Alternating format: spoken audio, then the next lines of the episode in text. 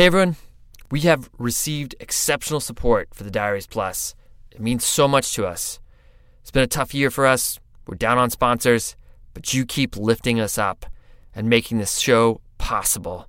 And because of that, we get to keep making more cool shows for you. So today we're releasing a new series on Diaries Plus called Good, Good, Bad trips, adventures, and fiascos that define our lives.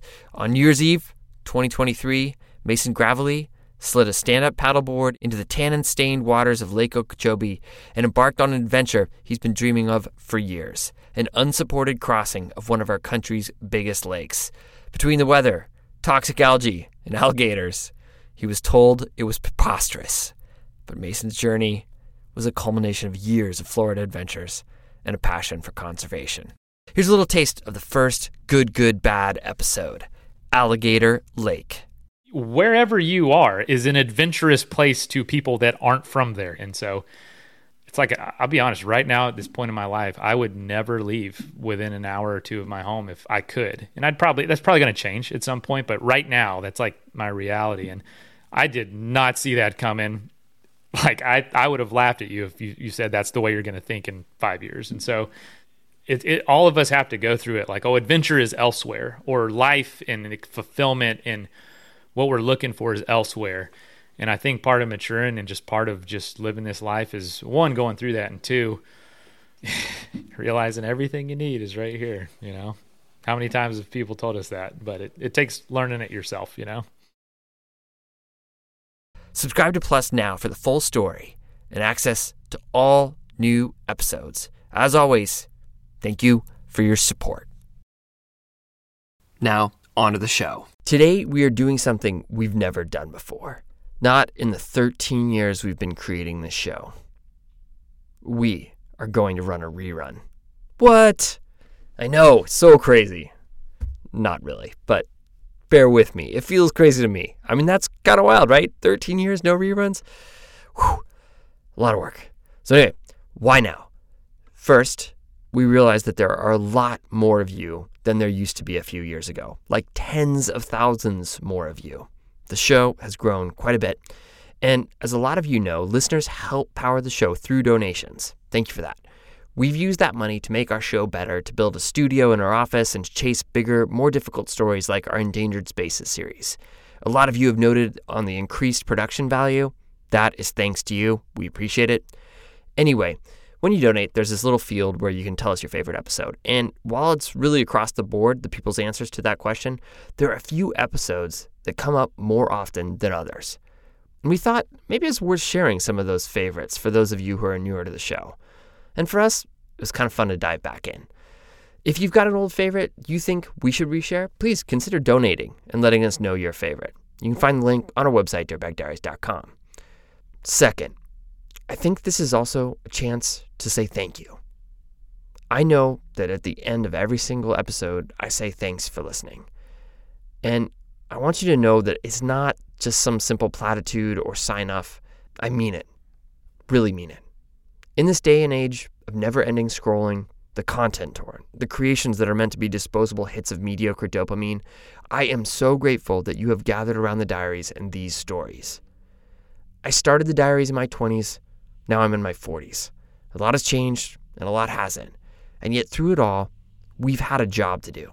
Every two weeks, we come together and we create the best thing we can. It simultaneously humbles us and makes us super proud.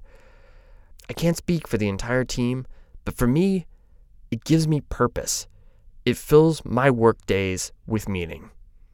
Our goal has never just been more, it's been to be better. And we think, we are hopeful that in this coming next couple years, we're going to bring you some really cool projects. So please stay tuned, keep spreading the word about the show, keep donating, keep sharing your stories with us. Thank you. Thank you for listening. I mean it. Now, let's dive in all the way back to 2014 and a story about a best friend. So, who are you? What's your name? Are you in the Are you in the recording booth while Dad does this dirtbag diary story? No. It sure would seem like you are. Okay, okay. Dad's about to tell a story. Can you be quiet? Oh, okay. Shh. Okay, so Tep's joining me today because that's how it works sometimes. But I've got a story for you guys today, and one I'm really excited about. I started thinking about my good friend Clay. He's about to get married. I'm really stoked for him. When I was 23, Clay let me live in his 1983 Westfalia as we meandered our way through the West, climbing as much as daylight would allow. A few years before that, Clay introduced me to the long committing routes in the mountains, and I was hooked. I can't remember whose idea this road trip was, but I'd bet that it was Clay who formulated the plan. And it was Clay who introduced me to so many people that became lifelong friends. He was gregarious, I was shy. It was worked out. He even taught me how to cook something other than a quesadilla. Even as Clay hunkered down and followed his passion into medicine, he always kept encouraging me to do what I was doing out on the road. We'd catch up on one of his breaks from his residency and climb and hang out. Clay was friendly. He had a car that could you hang on. Dude, don't push buttons. Hey. Hey, gotta be quiet. Clay was a great traveling companion. He was friendly. He had a car you could live comfortably in, even if it broke down in interesting places, which in itself made it more interesting to travel with him. He did have his quirks. He didn't like wearing underwear. He owned one pair of Carhartts. But overall, Clay was an incredible friend suited perfectly for those formative adventure years.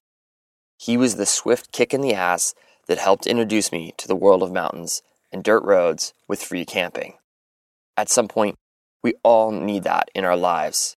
You know, it's like you're scared to move forward. You just need something to give you a little nudge. This is Jonah Manning.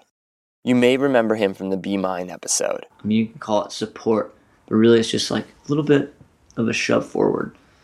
And um, I'll never forget it because Widge was certainly that for me. Today, we bring you the story of the ultimate adventure partner. Because when that metaphorical door opens, it's a lot easier to walk through it when you have a little shove or someone to walk through by your side. I'm Fitz Cahall, and you're listening to the Dirtbag Diaries.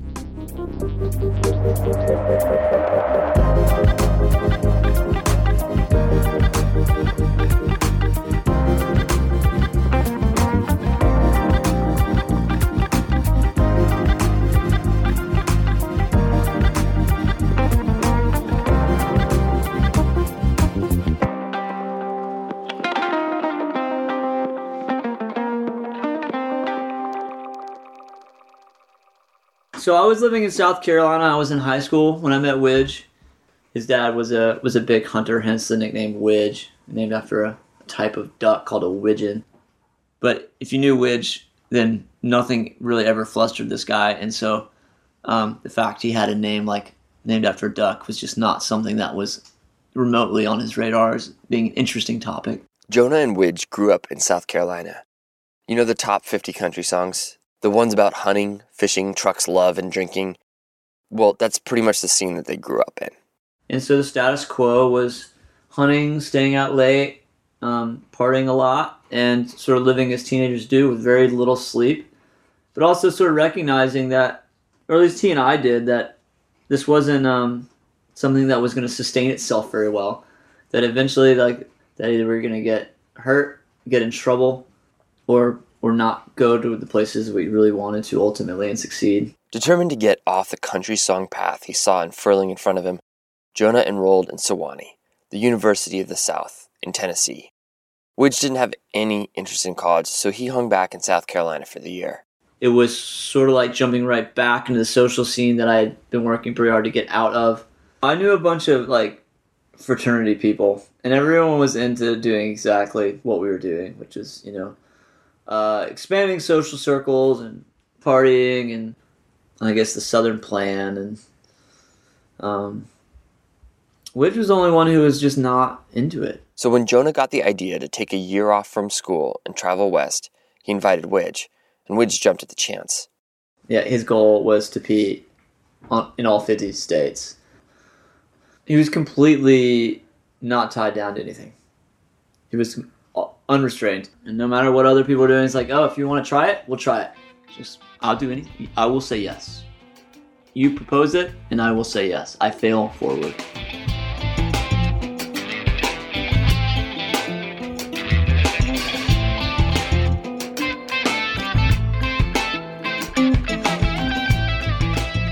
You know, we packed up a truck and we followed a couple friends and we drove out to Jackson Hole for the summer.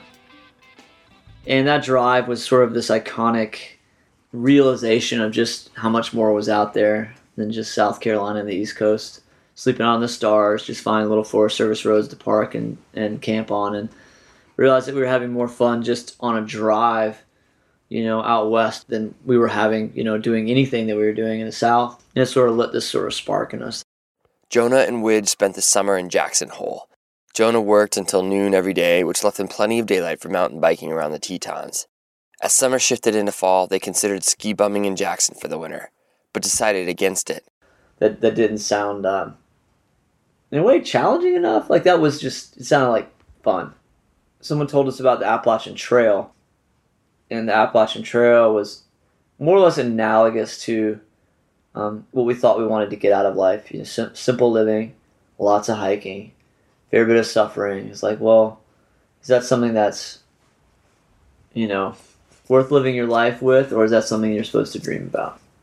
So we started in Georgia in February, and and uh, it was one of those quintessential experiences where you sort of find the things that are important, which is hilarious because he because he had this way of sprawling, like he would sprawl when he slept, and he didn't necessarily mean anything by it, but it was so funny because you would end up like waking up in a like crumpled mass in the corner of, of the shelter and Widge would be like laying across your thermarest and you're like how did what how the and uh, people always saw it as like a personal challenge if you could wake up next to Widge in a shelter and you're actually on your own thermarest like you'd accomplish some like great task Jonah and Widge finished the AT and then moved back to Sewanee.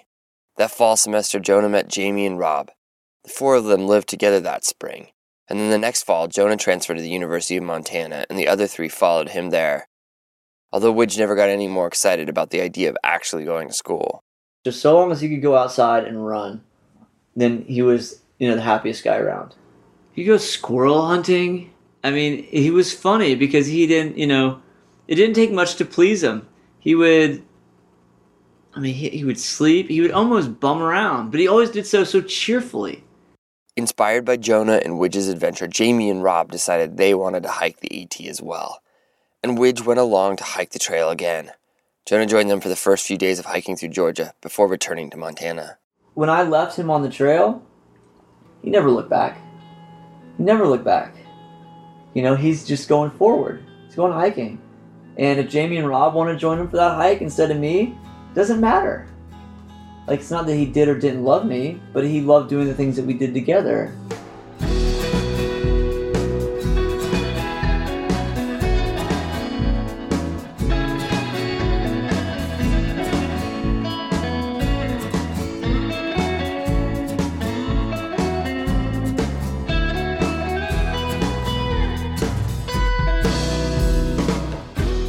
It's so funny. I mean in a lot of ways i think that widge is more important to jamie than he was to me Jonah was so generous to, to let me have him in my life. This is Jamie Blythe. I've got four other dogs here, but none of them are Widge. he was just special, and they're all special too. But he was, he was. uh I don't know. He wasn't much so much of a dog. He was more like a person that looked like a dog. That's what he was. Yeah, so Widge is a chocolate lab. He was an important part of life. He was like a little brown guardian angel, a little furry brown one. Jamie, Rob, and Widge finished the AT. They spent some time on Jamie's family farm in Alabama. Then Rob got a job as a NOLS instructor. Jamie moved to Yosemite to work search and rescue. Neither Jamie or Rob could take Widge with them, so the three of them parted ways.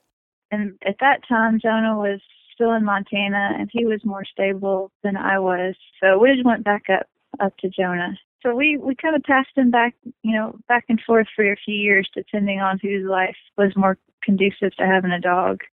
And I think in the end looking back on it, it seems like Widge was always where where he needed to be with the person who needed him the most.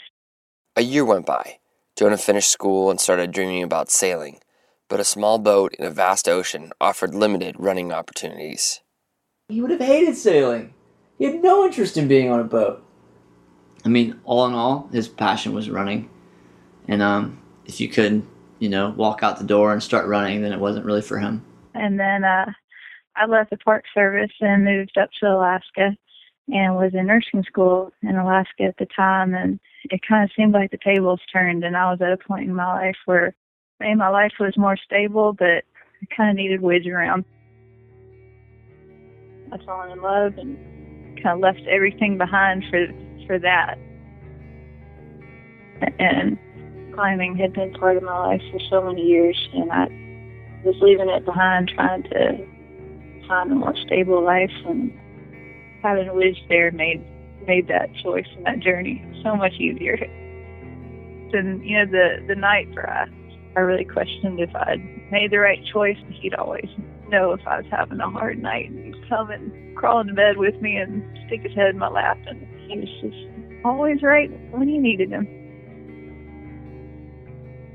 He got to be a pretty famous ski dog up in Alaska too. You know, we get up up to the run we're about to ski down, and his thing was that he'd flip over and go down head first on his back for a while. He would slide down, you know, until until the powder got so deep, and then you know he'd snorkel his way down.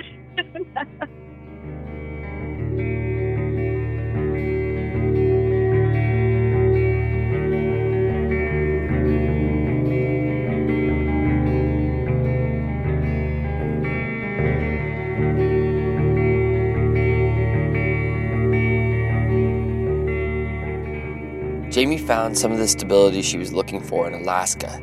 She finished school, got married, had Widge with her full time. Then her husband reached the point in medical school where he needed to start traveling for his rotations. And at that point in time, you know, Widge was getting he was too old and he couldn't go he couldn't go to Africa with us and he couldn't move every five weeks and Widge got back to the farm before I did. Uh, and the the pace was just right. Here's Jonah again he's going to have a better time living on a farm when he's 13 years old than he would be if I were going on 20 mile runs and he couldn't go on those runs anymore. He wasn't capable, so he'd have to stay at home. But he could ride around that truck like a big cows and be super excited and go out for that walk and go out bass fishing. Like that's a great place for an old dog. No, I guess my favorite moment maybe was just sitting with him outside the little place where I had I'd have lunch sitting out in the sun, him sitting there beside me. You know, like that and, and just riding back and forth with him. He's a great travel dog. He loved to ride. This is Jimmy Blythe. He uh, one day he went out and started walking down towards uh, down a driveway and just got about halfway and died. So I buried him here on on our property up the mountain and put a big old rock on top of it so varmints couldn't get it. And I miss him. I'm having a hard time talking about him now. So I'm getting I really do miss him. I've kind of forgotten about him a little bit, but anyway, yeah, he uh, he's a sweet dog.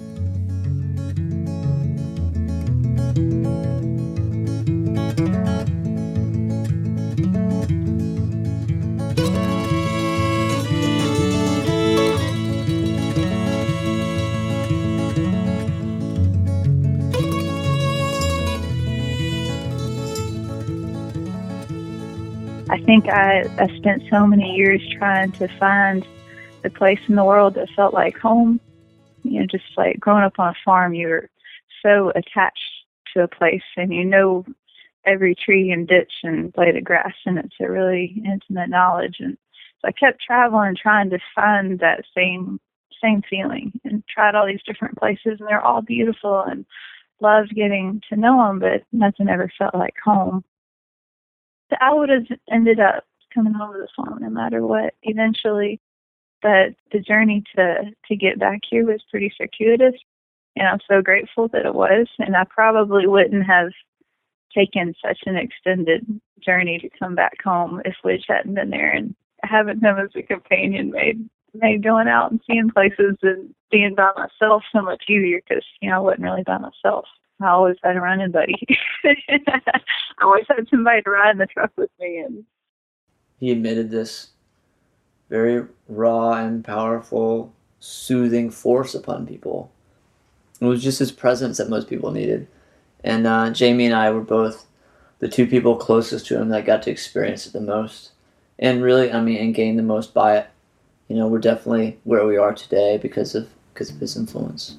Uh, I've got a picture of, of Widge actually on my desk, and it's my favorite picture. My, my ex-husband took it of him, and it was on our favorite trail in Alaska, so I called Crow Pass, and it's about you know about 26 or 27 miles, and we ran it with Widge, and about halfway through the the trail, you know, you get up above tree line, and I have this picture of Widge just running wide open right in front of me the whole time, and, and uh, that was always my my vision with him. He's always just running wide open and, and just so exuberant and happy with life.